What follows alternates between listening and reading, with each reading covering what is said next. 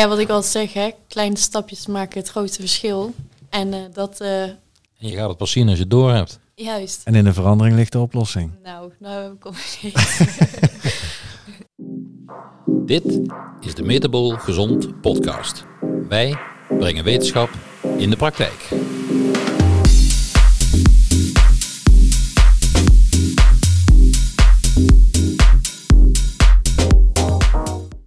Welkom bij weer een nieuwe aflevering van de Metabol Gezond podcast, waarin wij jouw gezondheid van reactief naar proactief brengen. Volg ons op Facebook en Instagram onder Metabol Gezond. De podcast kun je terugvinden op Spotify, SoundCloud, Google Podcast en de Apple Podcast, allen onder Metabol Gezond. Daarnaast kun je ons ook terugvinden op YouTube, ook onder Metabol Gezond. Naast de podcast hebben wij ook een online programma ontwikkeld, waarin mensen in 10 modules de kennis en vaardigheden aangereikt krijgen om hun gezondheid te verbeteren. Met deze kennis en vaardigheden kun jij chronische of steeds terugkerende klachten, zoals nek- en rugklachten, vermoeidheid en blessures, oplossen, maar zeker ook voorkomen dat je ze in de toekomst gaat krijgen. Ben je nieuwsgierig of geïnteresseerd geraakt of heb je chronische klachten? Neem dan eens een kijkje op www.metabolgezond.nl en neem contact met ons op. Tot ziens in ons programma. Welkom weer eh, bij een nieuwe aflevering van de Metabol Gezond podcast. Lekker eh, in Nederland met lekker Nederlands weer. Eh, ik zie eh, grijze wolken, windkracht 5, 17 graden. Het lijkt wel herfst. Af en toe een lekker buitje, terwijl ik in Italië natuurlijk heerlijk 30 graden plus heb gehad. Tja, kun je niet alles hebben, Tom. Nee, zo is dat. En we hebben vandaag eh, hebben we wederom een gast. Welkom eh, Nienke. ja, dankjewel. En eh, de gewoonte is eigenlijk om eh, te beginnen om de gast een korte introductie van zichzelf eh, te laten geven. Dus bij deze eh, ga je gang. De microfoon is voor jou. Nou ja, ik ben Nienke Blijdenstein. Ik ben eh afgestudeerd diëtist. En ik begin vanaf september als metabol gezond diëtist hier in de praktijk in Beuningen. En daar eh, heb ik heel veel zin in om heel veel mensen metabol gezond te gaan maken. Nou, klinkt goed. Ja, klinkt zeker goed, want eh, dat is natuurlijk wel een onderdeel van een van de stappen die we met Metabol gezond willen zetten om toch eh, op, op onze pijlers eigenlijk misschien wel, hè? in ieder geval op het gebied van voeding een specialist in huis te halen. Nou ja, dat is natuurlijk hetgene wat, eh, waar wij zelf met onze achtergrond in de fysiotherapie en, en osteopathie en ik heb dan wel ook nog de orthomoleculaire geneeskundeopleiding gedaan. Ehm, alleen, ja, ik kan geen voedingsplan schrijven en, en nou ja, ik denk dat het eh, fantastisch is dat we vanaf 1 september, dus, dus letterlijk in de praktijk 3 september, maar vanaf 1 september een metabol gezond diëtist hebben. Die eh, vandaag eh, ook haar Instagram-account heeft aangemaakt, metabol gezond diëtist. Ja, dat, dat- daar was ik nog niet van op de hoogte, maar dat is top. Ja. Dus, we, dus we hebben nu metabol gezond als, als account. Ja. Metabol gezond fysio Ja. en metabol diëtist. Dus eh, we breiden uit. Yes. Ja.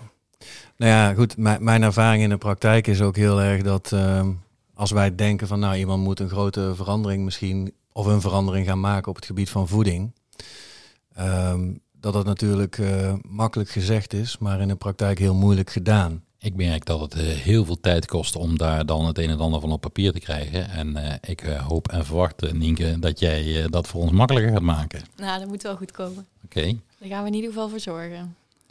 Ja, he- heb jij die ervaring eh, zelf ook wel tot, eh, tot nu toe eh, waar je gewerkt hebt met mensen? Of hoe, hoe, hoe gaat dat, het veranderen van mensen op het gebied van, eh, van voeding? Nou ja, dat is natuurlijk, hè, je begint natuurlijk na een intake krijg je een advies, een, waarmee een, eh, of tenminste waarin een voorbeelddagmenu.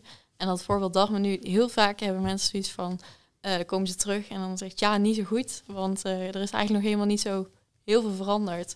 Maar wat je juist wel vaak ziet, is dat die hele kleine stappen die mensen dan toch in de goede richting zetten, en dat heeft gewoon echt heel veel tijd nodig, ehm, die maken het grootste verschil. En om dat zo samen te managen, daar, ja, daar vindt die verandering plaats. Ja, dus jij zegt eigenlijk dat misschien wel de grootste beperkende factor ook is dat mensen op de Ja. korte termijn eigenlijk het liefst al resultaten willen zien. Zeker. Zeker. Is jouw ervaring dat eh, eh, de manier waarop mensen kijken naar eh, voeding, ehm, dat, dat het beeld wat mensen hebben over hoe belangrijk voeding is in hun gezondheid, misschien eh, alsof het te weinig impact zou hebben op hun gezondheid. Nou ja, misschien niet voeding alleen, maar ik denk dat meer de samenhang tussen klachten en voeding en dat, hè, dat ook eh, het immuunsysteem en alle klachten daarmee samenhangend en het voeding het voedingscomponent daarbij, dat dat onderschat wordt. Kijk, iedereen weet natuurlijk eh, dat eh, als je een pizza eet, eh, dat het andere effecten heeft in je lichaam dan wanneer je een salade eet. Ja, maar net zoals bijvoorbeeld eh, mensen afvallen en voeding, daar leggen ze de link wel tussen. Ja, Maar afvallen en gewrichtsklachten, bij wijze van spreken, eh, daar wordt die link niet tussen gelegd. nee, precies. Dat is, dat is eigenlijk wat ik bedoelde. Ja, Ja, en daar, dat is wel iets, als je dat dan helemaal vertelt, dan heb, zie je wel vaak dat mensen denken van zo, dus het, er kan meer. Ehm, maar het, om het daadwerkelijk te doen, dat is natuurlijk een tweede. ja nou ja, dat is altijd eh, het, het lastige. En, en, en ik heb de ervaring dat als je mensen 27 dingen laat veranderen, dat ze niks veranderen. En als je mensen twee of drie dingen laat veranderen, dat dat te overzien is en ook behapbaar is. Ja. Alleen, het is natuurlijk niet zo dat als je twee of drie dingen verandert, dat je over twee weken een resultaat hebt. Nee, precies. Daar staat tegenover dat eh, de meeste mensen ook geen twee weken over gedaan hebben om het probleem te krijgen. Nee, precies. dat zou het wel heel makkelijk zijn. Ja, Ja, wa- wat mij altijd zo fascineert, en ik eh, vertel mijn patiënten wel eens eh, het volgende voorbeeld. dan, dan zeg ik, wat, wat zou jij antwoorden op de vraag eh, of frisdrank gezond is? Nou, ik heb nog eigenlijk niemand gehad die zegt ja. Mhm. Maar als je dan toch zou gaan kijken, bijvoorbeeld bij de supermarkt, en je screent iedereen die naar binnen loopt, en je vraagt dat, zullen ze dus allemaal misschien wel nee zeggen. Maar als je ze ook weer terugscreent bij de uitgang, dan weet ik zeker, durf er bijna eh, geld op in te zetten, dat eh, op zijn minst de helft frisdrank in zijn karretje heeft liggen. Ja. En dat zijn van die dingen, daar, daar verwonder ik me altijd wel over, waarom mensen die, die keuze dan toch maken om dat, eh, om dat mee te nemen. ja, super goede marketing, denk ik. Hè? Al Ja. die strategieën die daarachter zitten om mensen maar continu met voeding bezig te laten zijn en er ja, die zin in te krijgen, ja, dat is super goede marketing. Ik heb wel eens gehoord eh, dat eh, als je bijvoorbeeld een zak chips eet, dat, dat ieder afzonderlijk eh, ja, chipje wat erin zit, dat daar net een wat andere smaak in zit, zodat je eigenlijk continu meer wil. En, en dat, is, dat is ook een stukje marketing natuurlijk, dat is neuromarketing. Dat begint nu een beetje, een beetje wat bekender te worden, Mhm. neuromarketing. Maar, maar eigenlijk hack je op die manier het hele systeem om mensen meer te laten eten. Ja. En dat is ook een vorm van marketing. En het feit dat, dat als je de, de supermarkt binnenkomt, ja, bij nagenoeg alle supermarkten vind je de, de, de verse producten en de groenten en fruit eh, vooraan in de supermarkt. En eh, als mensen dat één keer voorbij zijn, ja, dan eh, wordt het een ander verhaal, denk ik. Dan ligt het goede in een karretje en dan mogen ze inslaan. Ja, Ja, dan mogen ze zichzelf nog even belonen omdat ze iets goeds hebben gehaald. Ja, precies. Ja. Nou, ik, ik heb eh, een goede tien jaar gewerkt in de supermarkt en wij waren er altijd heel keen op wat er in de mandjes eh, bij de kassa lag. Ja, als, als eh, upsell eh, op het laatste moment, zeg maar. Kassa Dat- koop je. ja, ja, ja dat is eigenlijk het kassakoopje en eh, dat was natuurlijk nooit Een iets appel. van... Nee, nee, of course not. Dat, dat, dat was, wel, al- was altijd een candy bar of, eh, of iets van, van, van, van zoet vooral eigenlijk gewoon. Ja, suiker. Ja. Ja, en tegenwoordig heb je ook de desinfectanten. Ja. Ja. Nou ja, je kunt, eh, je kunt eh, erover hebben of dat, dat eh, net zo functioneel is eh, als een candybar bij de kassa. De desinfectant bij de kassa. Misschien is dat helemaal niet goed. Ja, nee, inderdaad. May- maybe laten we daar niet in toe. Nee, nee. Hey Nienke, en als jij zo een, een klant hebt die bijvoorbeeld, want ik denk, de- wat, wat is de meest, de grootste vraag die, je die je krijgt? Is dat toch met betrekking tot gewicht, denk ik wel, als diëtist? Of is dat heel kort door de bocht? Ehm, ja, het zit vooral ook echt op darmklachten. Oké. Daar zien we heel veel mensen. En ehm, ja, het, wordt ook steeds, het breidt zich uit. Dus er wordt steeds meer bekend over die darmen. Wat er allemaal vanuit de darm, welke ziektebeelden er eigenlijk ontstaan. Mhm. Eh, dus het, het breidt zich steeds meer uit. Maar het zeker afvallers, eh, mensen met darmklachten, mensen met ondergewicht natuurlijk ook.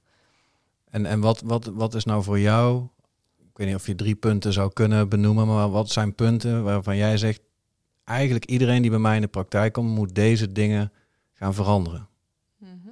ja, dat is het aantal eetmomenten. Dus veel mensen, zes keer drie hoofdmaaltijden en iets kleins tussendoor. Ehm, daarvan is het eigenlijk standaard dat ik zoiets heb van... hé, hey, daar gaan we terug naar drie eettijd of maaltijdmomenten... zodat er wat meer rust komt voor die vertering. Ehm, en dat het niet continu... Maar wacht even. We hebben toch altijd gehoord uh, dat om het motortje aan de gang te houden... we uh, drie maaltijden per dag nodig hebben en tussendoortjes... Uh, juist om de verbrandingsmotor op gang te houden. Ja. Een beetje advocaat van de duivel hier. Ja. Uh, nee, ja, dat is inderdaad waar we eigenlijk, ja, dat hebben we altijd geleerd. Maar er is steeds meer ja, onderzoek en wetenschappelijk bewijs dat dat zes keer eten eigenlijk helemaal niet zo gezondheidsbevorderend werkt. Want het is continu eigenlijk ontstaat er na de maaltijd een ontstekingsreactie. En als je zes keer per dag eet, dan ben je dus eigenlijk, ja, kort door de woord, de hele dag door aan het ontsteken. Ja. Kost ons superveel energie. En die energie die gaat ten koste van andere processen. En die andere processen die hebben energie nodig, anders gaan daar klachten ontstaan. Dus als we de hele dag door eten, zes keer per dag, eigenlijk de hele dag door aan het ontsteken, ja, waarom zou dat gezond zijn? Waarom zouden we dan zes keer per dag moeten eten? Nou ja, goed, ik denk dat we alle drie weten dat dat niet gezond is. Ja, en en uh, ik denk ook dat. Uh, maar ik denk dat er voor heel veel mensen, misschien zelfs voor mensen die luisteren naar deze podcast, dat, uh, ja, dat, dat het adagium van je moet het motortje aan de gang houden, dat dat iets is wat ons zo is ingepeperd. Uh, met, met welke reden dan ook, vermoedelijk uh, uh, vanuit de beste bedoelingen, ook, ook vanuit de gezondheidszorg. ik denk ook dat, dat de adviezen die 20 jaar, 30 jaar geleden werden gegeven in een diëtistenpraktijk waarschijnlijk nu niet meer gegeven worden. Althans, dat mag ik hopen. Maar ik weet niet hoe dat gaat, want ja, ik ben natuurlijk geen diëtist. Maar eigenlijk is het zo dat inderdaad wat jij zegt, die, die wetenschap die, die steeds meer weet in relatie tot uh, het, uh, het darmstelsel, het maag-darmkanaal en, en de algehele gezondheid. Ja, dat is natuurlijk plek nummer één om te starten bij, bij, bij iedereen. Ja. En ik heb begrepen dat er, dat er bijvoorbeeld van iemand die slank is, dat die een andere bacteriesamenstelling hebben dan mensen die overgewicht hebben. Mm -hmm. En ehm, hoe, zou, hoe, hoe ga je dat in de praktijk onderzoeken? Nou ja, je kunt natuurlijk werken met ontlastingsonderzoeken. Dan krijg je echt een hele mooie uitgebreide analyse van hè, welke bacteriestammen zijn eigenlijk aanwezig in die darm. En iedere bacteriestam heeft weer andere eigenschappen. Uh, kunnen positief zijn, kunnen negatief zijn. Dus we moeten gewoon zorgen dat er in die darm balans is. Mm -hmm. En als er in die darm een balans is, eigenlijk is je darm natuurlijk een hele grote barrière. Als, dat niet, als het daar niet goed zit, dan hebben we een soort van een probleem wat Ja. we moeten gaan oplossen. En door een, bijvoorbeeld een ontlastingsonderzoek te doen, kun je heel mooi in kaart brengen van, goh, hoe ziet die darm er eigenlijk uit? En uh, is die barrière wel goed? Is die barrière gesloten? Um, werkt het gewoon naar behoren? Um, waardoor je ook weer heel veel gezondheidsproblemen kunt tackelen. Ik ga heel even jouw microfoon eh, een beetje verzetten. Oh, ja. Goed plan. Um, als je nou zo'n darmonderzoek zou laten doen, Mm -hmm. Dan kun je daar dus uithalen wat is de samenstelling van je darmflora, wat is de, uh, de doorlaatbaarheid van je darmwand. Want er zijn allemaal markers die we dan terug kunnen vinden die, die daar iets over vertellen. Ja. Um, in jouw ervaring in, de afgelopen, in het afgelopen half jaar, bij hoeveel mensen vind je na zo'n stoelgangonderzoek, na zo'n onderzoek, uh, dat er dingen verbeterd kunnen worden? Uh, bij iedereen. Dat is echt de volle 100 procent. Oké, okay. ja, dat dacht ik al, maar ik denk ik Ja. vraag het even. Nee, ik heb ik, ik, eigenlijk bij ieder, ieder onderzoek wat ik tot nu toe weet, dat doe je vaak natuurlijk naar aanleiding van klachten. Dus dan verwacht je natuurlijk dat er iets uitkomt. Uh, maar bij iedereen bij wie een stoelgangonderzoek is ingezet, ja, dus zie je gewoon verbeterpunten. En wat is, jou dan, wat is dan jouw ervaring als je die verbeterpunten daadwerkelijk aanpakt? Bij, in hoeveel procent van de mensen geeft dat een duidelijke verbetering van hun klachtenpatroon? Ja, heel veel.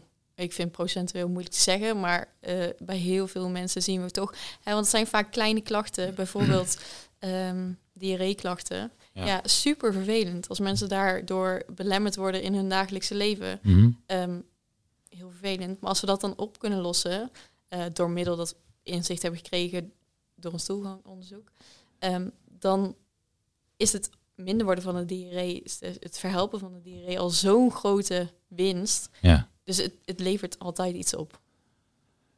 En in hoeveel procent van de mensen die een stoelgangonderzoek hebben gedaan, Mhm. ehm, zou jij dezelfde strategie hebben toegepast als je het stoelgangonderzoek niet zou hebben gehad? Dus snap ik de vraag? Mhm. Ehm, ja, ik denk het wel. Maar nee, dan, kijk, ehm, er is natuurlijk altijd wel een soort van protocol wat je inzet bij darmklachten, bij ja, Ja. systeem, noem maar op. Maar ehm, door middel van een ontlastingsonderzoek, kijk, als er een schadelijke, een overgroei zit van een eh, schadelijke bacterie, Mhm. ja, die krijg ik niet weg door puur voedingsadvies.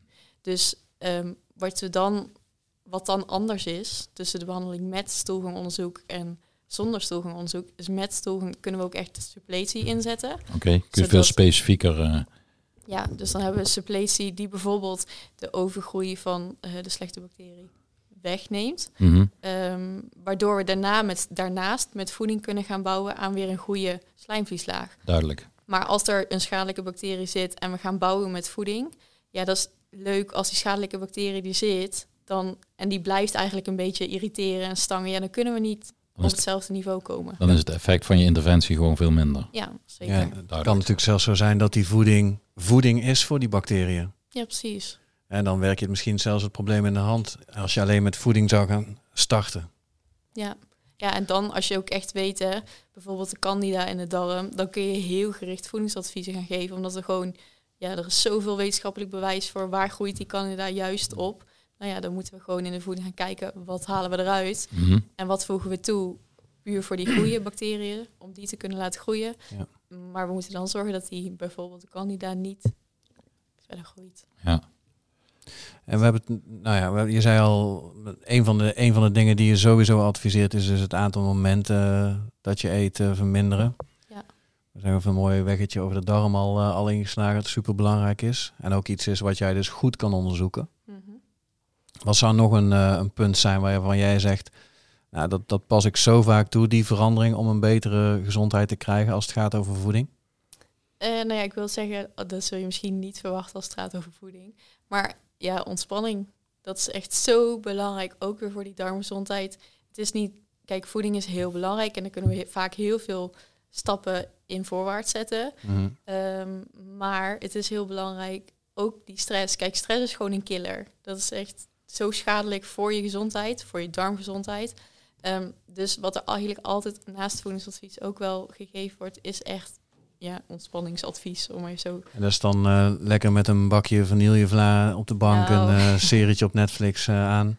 Nou, Of wat, bedoel, wat adviseer jij als het gaat? Ik ben natuurlijk ook een beetje advocaat van de duivel nu, Ja. maar wat Ehm, adviseer jij? Wat ik zou adviseren is gewoon echt, hè, ehm, ja, het, dat kan al zijn, gewoon puur is eh, na je werk even afschakelen door het eh, rondje te gaan lopen over de dijk, door het bos, eh, met de hond. Gewoon echt even, en geen telefoon dan, hè, want vaak hebben we dan ook nog telefoon, oortjes. Zijn we nog steeds helemaal verbonden met alles en iedereen om ons heen. Maar zorg er dan eens voor van even met jezelf. En het kan ook al zijn hè, door gewoon met een bakje thee in de tuin naar de vogels te luisteren. Als dat voor jou ontspanning is, dan levert dat gezondheidswinst op. Ja. Maar om continu door te Ja. gaan, dat is iets, dat moet soms onderbroken worden. Je moet af en toe uitstaan. Juist.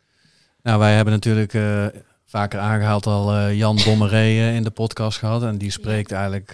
heb je hem ook gehoord? Ja, zeker. Ja. Die, die spreekt er natuurlijk over in verbinding zijn met jezelf. En dat met name ook de natuur en de, en de energie en de, de frequenties van alles in, in de natuur heel erg stimulerend is om in verbinding met jezelf eh, te komen. Omdat dat, ja, dat, dat is de context die de mens al jarenlang Ja. eh, heeft. En waardoor een mens groeit en ontwikkelt en in verbinding komt. Het is natuurlijk zo dat eh, wij zijn een onderdeel van die natuur. Dus in verbinding komen met jezelf zou dan ook verbinding met de natuur zijn. Ja, En, ja. en, en ik denk dat eh, ja, als ik hier nu naar buiten kijk, en dan zie ik aan de overkant een fantastisch mooie sportschool, eh, maar dat is wel een loods. Aan de rechterkant eh, staat een andere loods. Eh, ik zie een boom en eh, voor de rest, dat is de enige natuur. Als ik uit de andere raam kijk, en dan zie ik nog twee palmbomen. Dus ik krijg allerlei informatie dat ik niet in de natuur ben. En, en als ik dan naar links kijk en inderdaad die palmbomen zie, dan krijg ik de informatie van de natuur die niet klopt bij, het- Ja. bij de plek waar ik ben. Maar goed, Nou ja, wel grappig, want ik heb dus gisteren een, eh, een toerrit gereden. En eh, dan worden er ook over, met auto's overigens. En dan eh, worden de hele dag ook eh, lopen de fotografen mee. En nou zie ik vandaag in de app worden die foto's gedeeld en zo. En de leukste reacties en de reacties van, oh, dit zijn echt mooie foto's. Dat waren allemaal foto's waarbij de, Ja, de zon onderging. oh, oh, ik dacht dat er groen op stond. Ja, ook wel, maar met name ook met zonsondergang bijvoorbeeld. En dat is ook zo'n specifiek dingetje wat mensen zeggen van... ja, zonsondergang, daar kan ik echt van genieten. Dan kom ik tot rust. Dat, Ja. dat, dat- Maar de tijd nemen om er eens naar te kijken, dat doet vrijwel niemand. ja. Nou ja, tenzij eh, ze op vakantie zijn. Ja, precies. En, en we hebben ook al eerder aangehaald in eerdere podcasts dat dat een momentje is. dat is niet alleen zo dat mensen daarvan kunnen genieten in de natuur. Maar dat is ook de natuur die een signaal geeft dat de dag ten einde gaat. Ja. En dat het dus langzaam tijd wordt om te, on, ja, te unwinden, te, tot, meer tot rust te komen. En het is dus niet zo heel gek dat als je in dat moment er ook daadwerkelijk bent, dat dat het gevolg is. En misschien zou dat dus betekenen dat we vaker, ook wanneer we niet op vakantie zijn, zo'n moment zouden moeten pakken als het ware. ja, het dient meerdere, het dient meerdere doelen. Het is, het is een signaal wat jij eh, zegt. En we spreken ook vaak over hè, alles wat we daar doen, ga ik eten, leven zijn signalen. Daar ga ik echt nog een boek over schrijven. Ja, nou bij, Bij deze. jongens, ja. Ja, dus ik, heb het- geen, eh, ik heb nog geen deadline, hè, dus, eh, maar ik, eh, vind, ik vind dat er zijn zoveel signalen waar ons lichaam iets mee doet. Het eten van aardbeien in de winter vertelt je lichaam dat het zomer is. Nou, dat klopt niet. Ja, Nienke heeft net ook al een signaal benoemd. Dat er zes keer per dag voeding beschikbaar is, is niet het juiste signaal. Nee, precies. Ja. Dus, dus Nienke, terug naar voeding en ontspanning. Heb je nog meer dingen waarvan je zegt van, dat is eigenlijk wel standaard in een advies? Ehm, nou ja, vrij makkelijk is natuurlijk bulk drinken. Ehm, Dat moet je even uitleggen. Ja. Ja, niet per se aan ons, maar misschien voor de luisteraars. Nou ja, ik vind het mooiste voorbeeld wat ik laatst ook weer gelezen heb, is eh, dat dieren als die hè, in woestijn heb je zo'n oase. eh, daar wordt niet gevochten, daar drinkt iedereen gewoon uit, Dezelfde plas. uit dezelfde plas inderdaad. Ehm, en zolang ze weer er vanaf gaan, dan, hè, dan is dus de game on en dan kan er weer gevochten worden. Mhm. Ehm, maar dat is, eh, wij zijn ook gewend om iedere de hele dag door kleine slokjes te nemen. Ehm, terwijl als we kijken naar heel, heel veel jaren geleden, eh evolutionair gezien was er niet altijd water. En dan is het eigenlijk heel raar dat wij nu de hele dag door drinken. En als je dan ook kijkt, hè, de aanmaak van oxytocine, die dan, als je echt dorst hebt en je, je lest je dorst dan, ehm, dan die aanmaak van het hormoon oxytocine, dat zijn allemaal gezondheidsvoordelen die je niet hebt. Gezondheidsbevorderende interventies. Juist, eh, ja, ja. Maar dat, eh, die heb je niet als je de hele dag door drinkt. En dat is eigenlijk een heel makkelijk iets. Hè. Na het opstaan drink je totdat je verzadigd bent. Dan heb je ja, tussen de maaltijden in nog een drinkmoment. En eigenlijk echt alleen op het moment dat je dorst hebt. Dus jij zegt niet de hele dag eten, niet de hele dag drinken. Nee, vervelend hè? Nee, Nou ja, goed. We kunnen weer advocaat van de duivel spelen. Maar eh, zeker met drinken krijg ik vaker terug van mensen... ja, maar een vochttekort, dat kan echt serieus eh, problemen gaan geven. Dus als ik nou 24 uur besluit om niet te gaan drinken... heb ik dan wel eh, eh, voldoende, voldoende vocht om daar goed door te komen... en is dat niet schadelijk of slecht? Nou ja, die mensen weten waarschijnlijk niet dat op het moment dat wij eh, in onze mitochondriën ehm, glucose ehm, en vetten en eiwitten gebruiken om ATP te maken, dat een afvalproduct van de productie van ATP H2O is. Dus wij produceren zelf Zelf, ja. water, mits wij voldoende energie aanmaken.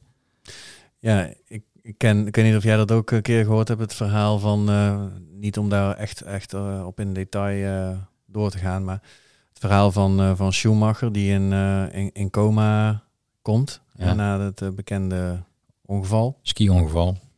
Ik durf je niet te zeggen hoeveel kilo het was, maar die enorme hoeveelheden kilo's aan vocht. Nee, dat verhaal ken ik niet. Oké. Nou, laten we zeggen dat hij misschien wel eh 10 kilo aankwam in vocht. Ja. Hij dronk niet. Nee, want hij lag in coma. Ja. Ja. En het lichaam is dus blijkbaar in staat om, om, om zeg maar 10 liter vocht eh, gewoon van zichzelf extra te produceren. Ja. In dit geval had dat een doel natuurlijk, omdat eh, het, het immuunsysteem daar bijvoorbeeld een rol in speelt. Maar Ja, dat, is te, dat, is te- dat gaat te diep. daar gaat het diep. Maar om aan te geven dat het lichaam gewoon echt enorme hoeveelheden water zelf kan produceren. En het lijkt mij ook als je dat eh, dus een tijdje niet neemt, dat er nauwelijks dreiging zal zijn als je misschien al 10 liter in korte tijd kan produceren. Ja, maar het is natuurlijk wel een klein disclaimer, hè. Dat je niet eh, je dorst, of tenminste, dat je niet dagenlang niks moet drinken. Want Nee, dan nee, gaat het nee, natuurlijk Nee, ook fout. dat is een goede toevoeging. Maar Ja. het is wel zo dat hè, een, een dorstgevoel creëren, een dorstgevoel, dat is niet, daar is niks mis mee. Nee. Ja. En we zijn allemaal super, het is allemaal super luxe dat we gewoon hier iedere dag eh, altijd te drinken hebben. Thee. Maar dat is gewoon, hè, probeer eens, ga voor jezelf ook de grens opzoeken van, joh, hoe lang kan ik eigenlijk? Wanneer ontstaat mijn dorstgevoel en heb ik echt zin om te drinken? Nou ja, daarvoor geldt natuurlijk hetzelfde als voor het voedingsadvies wat we jarenlang gehoord hebben. We hebben ook jarenlang gehoord dat je moet drinken voordat je dorst krijgt. Ja. En ehm, het is ook bekend dat naarmate je ouder wordt, je minder dorstgevoel eh, krijgt. Dus oudere mensen worden vooral eh, erop geattendeerd van, eh, nou zorg er nou voor dat je genoeg drinkt. Eh, je ziet ook dat natuurlijk de activiteit afneemt naarmate mensen ouder worden. Dus de, ja, minder activiteit is ook minder eigen productie. En het zijn allemaal interessante dingen.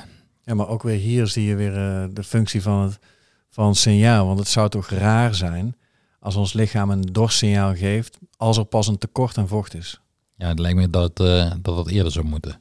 Nou, ik denk ook dat het eerder gebeurt. Ik denk dat het handig is als er een, een vochttekort dreigt te gaan kunnen ontstaan, dat Ja. je dan een dorstgevoel zou Ja, krijgen. Ja, precies.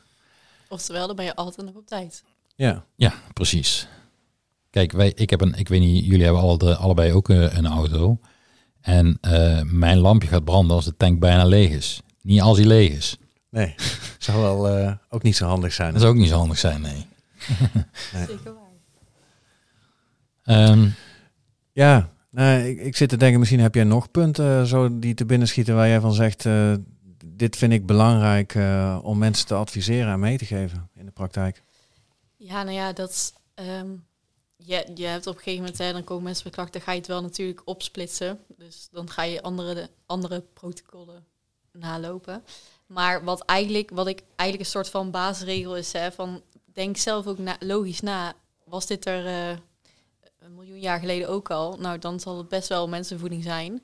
Ehm, maar zit het in een verpakking en kan het nog eh, drie, ma drie maanden of twee jaar in de kast blijft het gewoon goed, ja, dan moet hij toch echt een lampje gaan branden en denken van, hé, hey, misschien is dit geen mensenvoeding. Hmm. Misschien moet ik dit laten staan.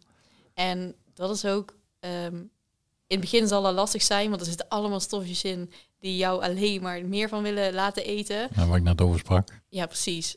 Maar als je er eenmaal doorheen bent, en dat zal, hè, twee weken is daar vervelend, maar als je eenmaal weer een soort van gereset, een kleine reset, eh, dan zul je ook gaan zien dat ehm, die producten jou helemaal geen voordeel opleveren.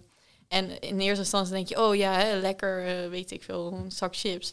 Maar uiteindelijk denk je, oh, het is toch wel heel zout. En dan heb je ineens veel En je meer dorst. smaak, je smaak verandert gewoon echt. Ja, en als je dan daar rustig mee afbouwt, dan ga je ook ervaren dat het geen mensenvoeding is. Ja, ik kan eh, uit eigen ervaring spreken. Er zijn eh, dingen, kijk, we hebben natuurlijk eh, allemaal te maken met de beperking in de kennis die we hebben. En naarmate je kennis toeneemt, des te betere beslissingen je zou kunnen nemen. Maar ik heb in, wij hebben in het verleden ook wel gewoon, zeg maar, de gemakspakjes en zakjes gebruikt en dergelijke. En ehm, ja, er zijn dingen bij waar je zegt van zo, dat was echt altijd super lekker als we dat aten. En dan was je echt blij als je, daar, als je, als je thuis kwam. Nou, en dan maak je dat nog een keer en denk van ja, zo lekker is het eigenlijk niet. En er zit eigenlijk veel minder smaak aan dan dat je zou verwachten. En, en, eh, dus het is echt een, een gewenningsperiode. Maar er is ook een gewenningsperiode om daaraan te wennen. Zeker. En ja, dat zien, vergeten mensen nog wel eens. Dat, dat, eh, dat alles tijd kost. Het kost tijd om een probleem te krijgen en het kost ook tijd om een probleem op te lossen. Ja, wat ik ook. Context is ook altijd een, eh, een, dingetje. Zeker. Want eh, iedereen weet natuurlijk dat het flesje wijn eh, in Spanje op het terrasje heerlijk smaakt. Hij En als je denkt anders. van, nou hier neem ik een doosje van mee naar huis. en je trekt hem hier open met windkracht 5 en alleen maar wolken en buiten is het 15 graden. Ja, dan smaakt die wijn niet hetzelfde. Dat is deel 1 van de context. En deel 2 van de context is natuurlijk eh, dat je fysieke toestand ook bepalend is in hoeverre dat je dingen wel of niet goed kunt verdragen. Ja. Dat is ook context. Ja, en dat geeft allemaal een bepaalde sensatie die maakt of dat iets dan, nou ja, lekker is, Ja. goed wordt verdragen. Mhm. Ja. Nog andere dingen? Ja, natuurlijk ook jullie pijlers. Slaap, super belangrijk. Eh de aanmaak van melatonine is natuurlijk ook mega belangrijk eh, ja, voor die vethuishouding. Dus of het, of ja, tenminste, als er even iets, of de vetcellen wel of niet leeglopen s'nachts. Ehm als je dus heel slecht slaapt, ja, dan heb je daar al een verstoring in, waardoor je zwaarder wordt. Dus slecht slapen word je dik van. Ja, kort door de, ja, zou je kunnen, zou je kunnen stellen. Ja. Ehm, de slaap is natuurlijk ook mega belangrijk. Het vermijden van blauw licht na acht uur. En dat is ook een stukje ontspanning. Als je gewoon na acht uur die telefoon eens weglegt en niet continu wordt geprikkeld door ehm, hè, bijvoorbeeld op Instagram gaan scrollen en continu wordt geprikkeld door, door anderen omdat zij dit doen of zij dat doen. Ehm, leg die telefoon eens weg en ga gewoon eens even lekker ontspannen erbij zitten. Pak een boek waar je, wat je echt mega leuk vindt. Dat moet ik nog schrijven, hè, dat boek. Oh, mag je opschieten. Nee. Maar, nee, nee, maar er zijn ook wel andere boeken die je kunt lezen. Ja. Iemand zei mij, tegen mij ooit, Facebook of Instagram is eigenlijk een soort van fruitmachine met bullshit. Ja, het is alleen jammer dat je niet zo'n arm aan die telefoon hebt. Zo. Ja. Ring, ding, ding, ding, ding, ding, ding. Ja, dan zou het nog wat extra dopamine sensatie geven als je naar keek. Hè? Nou, maar ja, als je hoort de dopamineverslijn, dat er vroeger konden we een film kijken en dan had je een mega, of tenminste dan was dat al het uitje. En nu moet je ook nog tussendoor je telefoon pakken om die dopamine. Ja jongens, kom op, we zijn weer bezig. Ja. Leg dan die telefoon eens, leg hem eens weg. Dat Want is, het dat is een digitale detox. Ja, eigenlijk wel. Ja. Nou, ik moet zeggen, ik zelf ook hoor. Ik ben er zelf ook schuldig aan. Als ik Instagram op mijn telefoon heb, dan, dan gaat mijn schermtijd echt mega omhoog. We Zo. zijn allemaal mensen. Ja, precies. Maar als ik het gewoon... Ik gooi het er vaak af en dan ga ik er echt alleen heel bewust naartoe als ik er tijd voor heb. Maar dat is... Het is gewoon... het is- ja, je wordt gewoon een soort van... eh Je wordt gebrainwashed brainwashed, ja. door, door, door, door alles om je heen. eh, en alles is erop gericht om jouw hersenen te blijven prikkelen. Ehm, en, en ja, eigenlijk is dat een, een vorm van een verslavingsmechanisme. En als je dan dus om acht, of tenminste na het eten of om acht uur die telefoon weglegt, dan heb je al zoveel winst. Dan heb je gewoon twee uur met jezelf. Nou, en zorg dan dat je die twee uur goed indeelt. Dan heb je echt al winst. Maar dan komen we op een dingetje. Want eh, er zijn natuurlijk mensen die die twee uur met zichzelf helemaal niet zo fijn vinden. Ja, En die daar stress van hebben. ja. Maar dat is echt training. Ja, ik sprak gisteren nog iemand eh, die vertelde ik van, nou, ik ben, eh, ik ben dus naar Italië geweest. Dat weten degenen die de vorige podcast hebben geluisterd. Ik ben er alleen heen gereden. Ik heb ook best een groot deel van die tijd daar eh, zelf dingetjes gedaan voor mezelf. Boekje gelezen of gewoon gezeten in de zon. Nou, en ik sprak gisteren iemand en die zei van, ja, Zou ook niet kunnen hoor. Nee, want, want hij, is, hij, is dan, hij is dan alleen. Hij is ook best wel lang niet op vakantie geweest. Maar zegt, ja, moet ik alleen eh, op vakantie? En nou, dat, dat, dat zie ik helemaal niet zitten. En die, die, die zag alleen maar, eh, eigenlijk alleen maar doemscenario's wat er mis kon gaan. Beren op de weg. Ja, ja, en dat zegt natuurlijk ook iets over dat als mensen nooit met zichzelf in verbinding zijn. Ja, en altijd inderdaad, wat jij ook al zegt, van die, die prikkels in hun nodig hebben om, eh, om eigenlijk afgeleid te zijn en niet in verbinding te hoeven zijn met zichzelf. Ja. Dan is dat denk ik de strategie eh, die hier gevoerd wordt. Nou ja, ik heb natuurlijk, eh, nou ja, je kunt het nu niet zien, maar achter de, de voor de, voor de kijkers, achter onze banners heb ik een aantal, ja, de banners staan erop, maar achter de banners is een, is Ah. een whiteboard. En op dat whiteboard heb ik een aantal stressoren opgeschreven. Ehm, omdat de meeste mensen bekend zijn met het begrip cognitieve stress. Dat wil zeggen de stress die we ervaren van ons werk, van het verkeer, van je vrouw of je man of je kinderen of whatever. Daarvan weten de mensen wel van oké, daar dat is stress. Maar, maar 80 tot 90 procent van onze stress is natuurlijk onbewust. Daar hebben we helemaal niet in de gaten van dat dat een stressreactie in ons lichaam uitlokt. En dan moet je denken aan sociale stress. eh, bijvoorbeeld als je door Instagram aan het, eh, aan het, eh, aan het bladeren bent en je ziet allemaal perfecte mensen, ja, daar kun je er stress van krijgen. Dat is, dat is een vorm van sociale stress. Maar ook onrecht is een vorm van sociale stress. Ehm, maar daarnaast hebben we natuurlijk emotionele stress. En mensen die niet die twee uur met zichzelf zouden willen doorbrengen, hebben misschien wel een hele grote emotionele stressor. Ja, en het zou, het zou ook wat zijn als je natuurlijk eh, alles wat er in je lijf gebeurt de hele tijd bewust voelt als er een stressreactie is. Dat zou wel zijn. Ja, dus dat- Hadden, zaten wij nu al dik in de stress.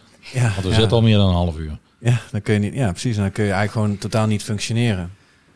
Maar af en toe afschakelen, wel in verbinding komen, hè, dat is wat je ook zegt, Nienke, dat, Ja. dat is dan super belangrijk. ja. En dat is dan natuurlijk de vraag hè, van wat gaat er komen als je twee uur met jezelf zit. Ja, Uiteindelijk word je daar ook gezonder van. Juist. Maar daarmee hoeft het eng. niet fijn te zijn. Nee, precies. Dat kan als een heel, dat kan een, ja, een heel groot iets, en waar, iets waar je niet naartoe wil, maar misschien moet je er juist zelfs naartoe. Om beter gezond te worden misschien wel, ja. ja al, alle dingetjes die jij genoemd hebt, eh, hebben een eh, factor eh, oncomfortabel in zich. Ja, zeker.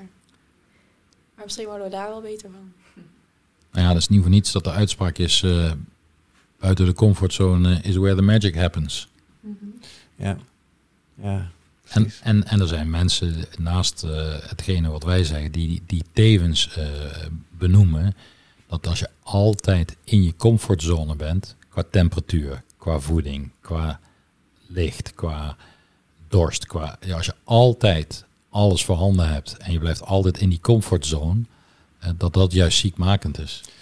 Ja, in, in, in de bedrijfswereld is volgens mij ook een hele bekende slogan of uitspraak of iets in die, in die koers is dat er natuurlijk nooit groei kan zijn. Als je, als je niks verandert en iets veranderen betekent vaak ook iets nieuws. En in zekere zin is het vrij normaal dat voor nieuwe dingen mensen ergens een stukje angst voelen. Want ja, iets nieuws, dan moet je eerst maar eens vanaf tasten wat het dan precies inhoudt en is. Ja. Maar als je het niet aangaat en gaat ervaren, dan ga je die groei natuurlijk nooit maken. En hetzelfde geldt voor je gezondheid. Ja. Als je iets wil, anders wil, ja, dan zul je iets anders moeten doen. Ja. Ja. Zijn er nog andere dingen, Nienke, waarvan je zegt van eh, dat speelt sowieso een rol? Eh, dat speelt heel veel een rol. Ja, of En course. da- daarvoor zou je gewoon naar de praktijk moeten komen. Dat is een hele goeie. Ja. Ehm, ik heb nog wel een vraag, want eh, je vertelde net dat, eh, dat, dat met name mensen met, eh, met darmklachten eh, naar de praktijk toe komen. En natuurlijk ook wel mensen die willen afvallen. Ehm, maar er is heel veel te vinden op internet over hoe je het beste kan afval- afvallen. Er zijn eh, talloze diëten die mensen kunnen volgen eh, om af te vallen. Heb je daar gedachten over?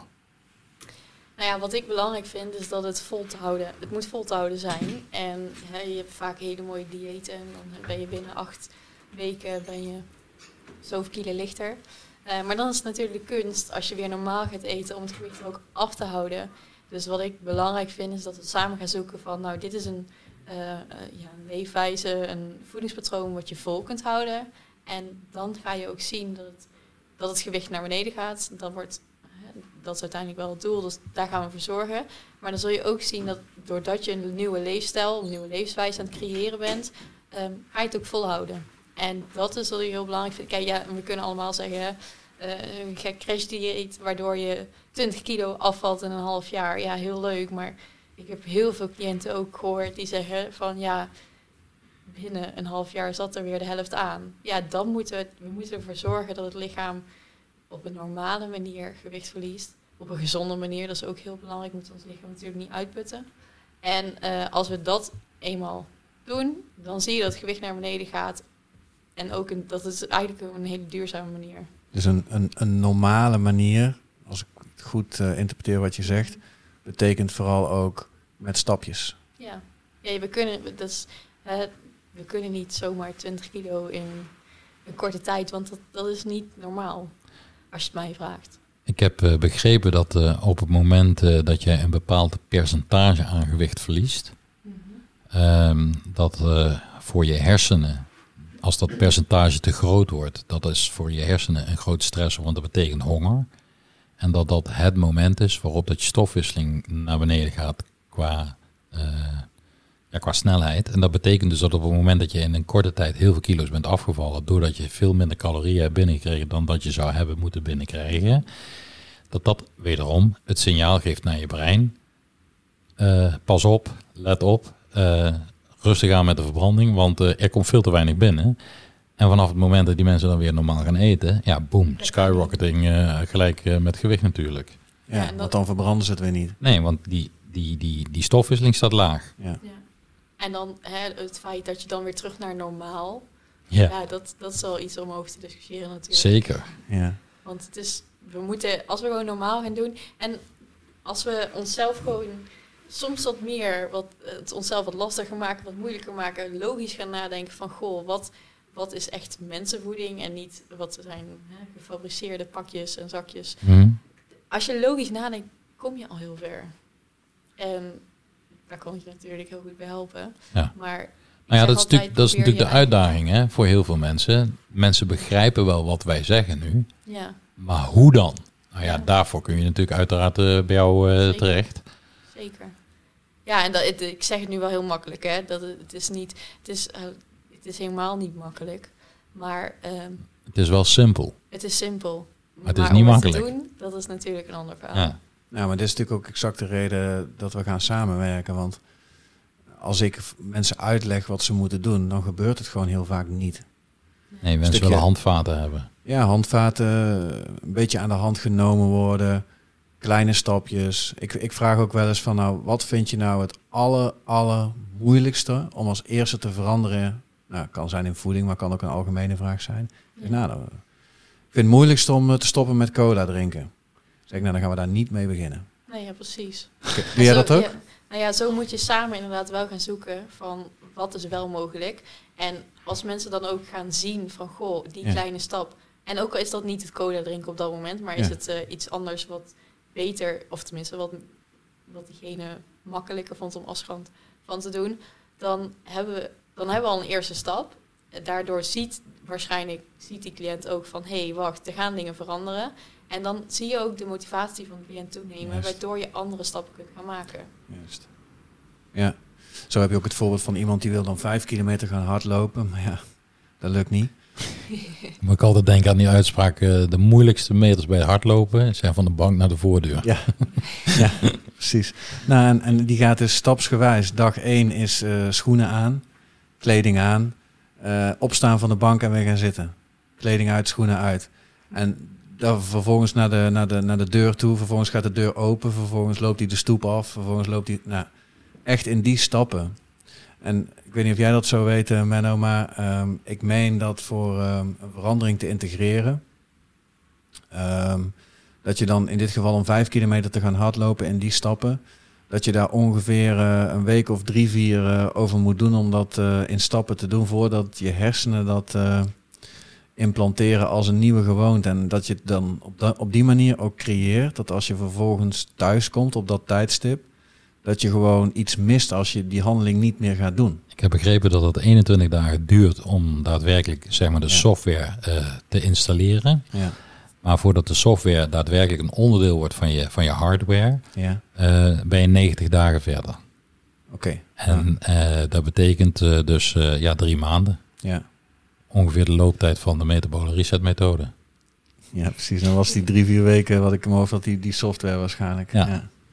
Oké. Dan ben je nog heel makkelijk terug in je oude, val je nog heel makkelijk terug. Als ik jouw verhaal dus goed begrijp, Nienke, gaat het dus niet om het aantal calorieën wat je binnenkrijgt op een dag. Nee.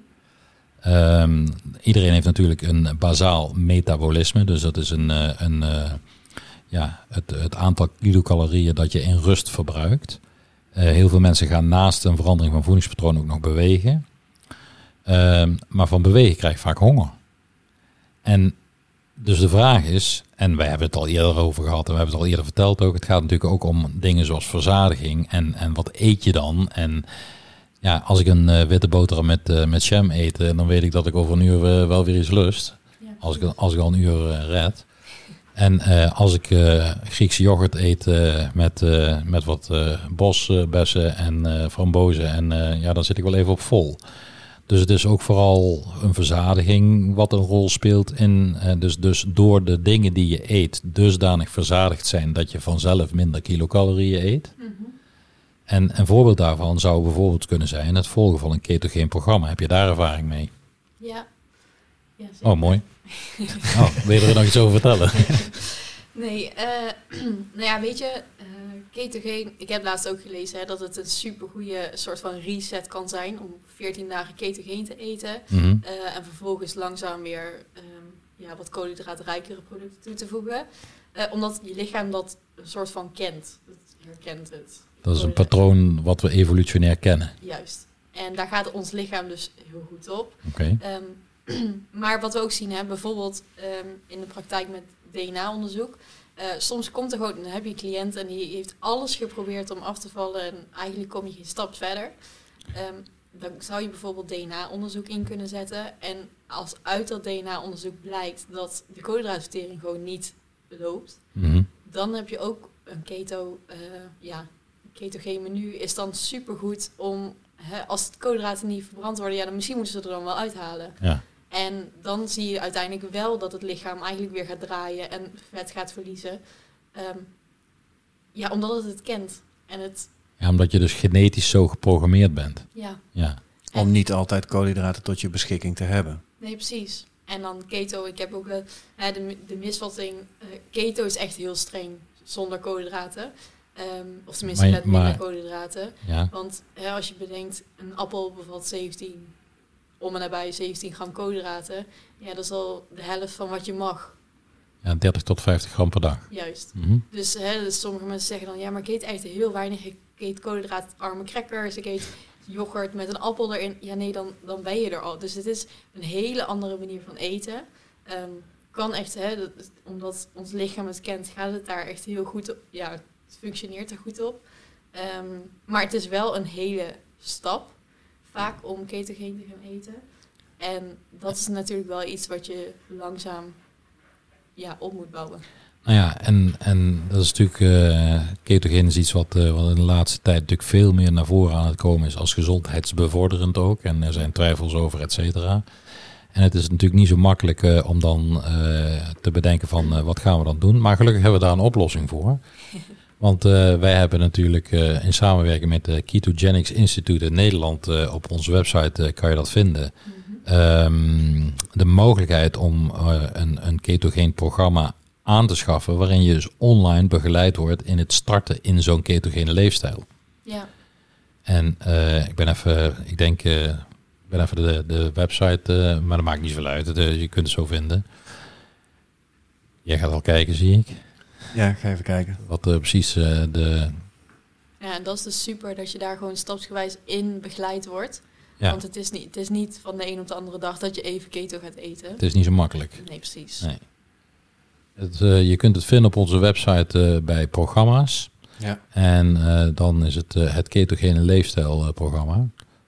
Ehm, ja, en dan word je van, vanuit onze website vanzelf doorgeleid naar eh, het programma eh, bij ketogenicsinstitute.com. En eh, nou ja, dat, dat, dat kan natuurlijk een enorme eh, hulp zijn, een enorme boost zijn in, in hoe dat je zulke dingen eh, kunt gaan starten. Ja, zeker. Vier faseplan, 34 video's, 38 lessen in zijn totaliteit en het is 365 dagen per jaar beschikbaar. Wat wil je nog meer? Nou ja, misschien wil je ook nog wat meer bewegen. Ook daar hebben we een programma voor. En misschien wil je minder stress beheersen. Ook daar hebben we een programma voor. En misschien wil je totaliteit. Ook daar hebben we een programma voor. ja, we hebben eigenlijk gewoon overal de oplossing voor. Zou je denken. Zou je denken, ja. Ja. maar nou ja, goed. Wij, ik denk wel dat we met de dingen die we in het afgelopen jaar hebben ontwikkeld, dat we wel echt eh, een enorme impact kunnen hebben op je gezondheid. ja. En eh, of je bereid bent om de dingen te veranderen die je in eh, de problemen hebt gebracht, is een tweede. Maar ehm, ja, het, zoals ik straks al zei, het staat of valt bij kennis. Ja, en we hebben ook besloten hè, om de komende weken flink te gaan brainstormen. Want we hebben natuurlijk een fantastisch eh, jaar achter de rug. We hebben een geweldig jaar achter de rug. Wat we hebben neergezet eh, aan, aan een podcast en een programma, een hele website, losse andere kleine programmaatjes. Nou, heel veel informatie op, uh, op social media zijn we er toch ook wel achter gekomen dat hetgene wat ons echt uh, enthousiasmeert, is het overdragen van deze kennis, wat soms een tikje ingewikkeld is voor de gemiddelde luisteraar. Want wij gaan graag diep in het een en ander. Ja. Maar um, we willen wel heel graag uh, zoveel mogelijk mensen gaan bereiken. Dus we hebben wel, uh, nou, er, er, gaat nog van alles en nog wat uh, aankomen. Nou ja, de ambitie was natuurlijk om heel veel mensen kennis te laten maken met de kennis die er al is over een gezonde leefstijl. En, ja. en oorspronkelijk was natuurlijk ons, ons idee om de consument daarmee te bereiken. Maar we hebben wel behoorlijk wat feedback gekregen dat de dingen die we gemaakt hebben qua kennis en, en, en diepte van kennis best heel erg ingewikkeld zijn voor, uh, voor de gemiddelde consument. En, en we hebben natuurlijk al wat ervaring in, in het geven van les aan, uh, ja. aan, aan uh, professionals in de gezondheidszorg. En ja, daar vinden wij allebei super leuk. En, ja. en, en, we misschien, nou ja, daar gaan we over brainstormen om daar in ieder geval een soort van ja, cursus, opleiding-achtig iets te maken. Ja, en ik hoor heel veel terug dat de podcast dus ook vooral door veel collega's uh, wordt gewaardeerd. Dus misschien is het ook wel leuk voor de mensen die dus nu luisteren. En uh, als, als je nou zoiets hebt bij, uh, bij het verhaal wat we nu vertellen en daar een gevoel bij krijgt van nou, wij, wij zouden het heel tof vinden om van deze kennis meer te krijgen en het toepasbaar voor onze patiënten in de praktijk te hebben. misschien moet je ons gewoon eens een DM sturen of een Facebook Messenger bericht of een mailtje op, op info.metabolgezond.nl.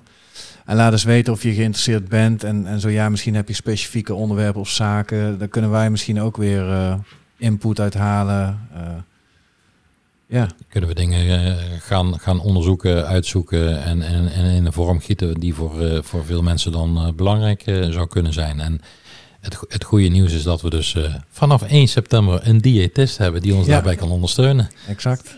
En die, die zit hier nog steeds links naast mij. Ja. Dus uh, ja, jullie zullen Nienke vaker gaan uh, zien en horen als het aan ons ligt. En zeker. hopelijk ook uh, als het aan jou ligt, Nienke. Ja, zeker. Zeker. Kunnen we het tenminste zoveel mogelijk mensen metabol gezond maken. Zo is dat. Ja, precies. Tot slot. De quote. Nou ja, ik of... weet niet of je nog iets kwijt wil voordat ik de quote ga doen. Nou ja, wat ik altijd zeg, hè, kleine stapjes maken het grote verschil. En dat en je gaat het pas zien als je het door hebt. Juist. En in de verandering ligt de oplossing. Nou, nou kom ik niet. ja, nee, ik... Dat was het. Yes. Goed zo. Nou ja, de quote van vandaag komt van Socrates. Um, en het is het geheim van de verandering is om je energie niet te richten op het bestrijden van het oude, maar je energie te richten op het realiseren van het nieuwe. En daarmee sluiten we af. Mooi. Ik zeg, uh, zoals altijd, hè. Tot, Tot over, over, twee weken. weken. Deze podcast werd mede mogelijk gemaakt door Metabol Gezond.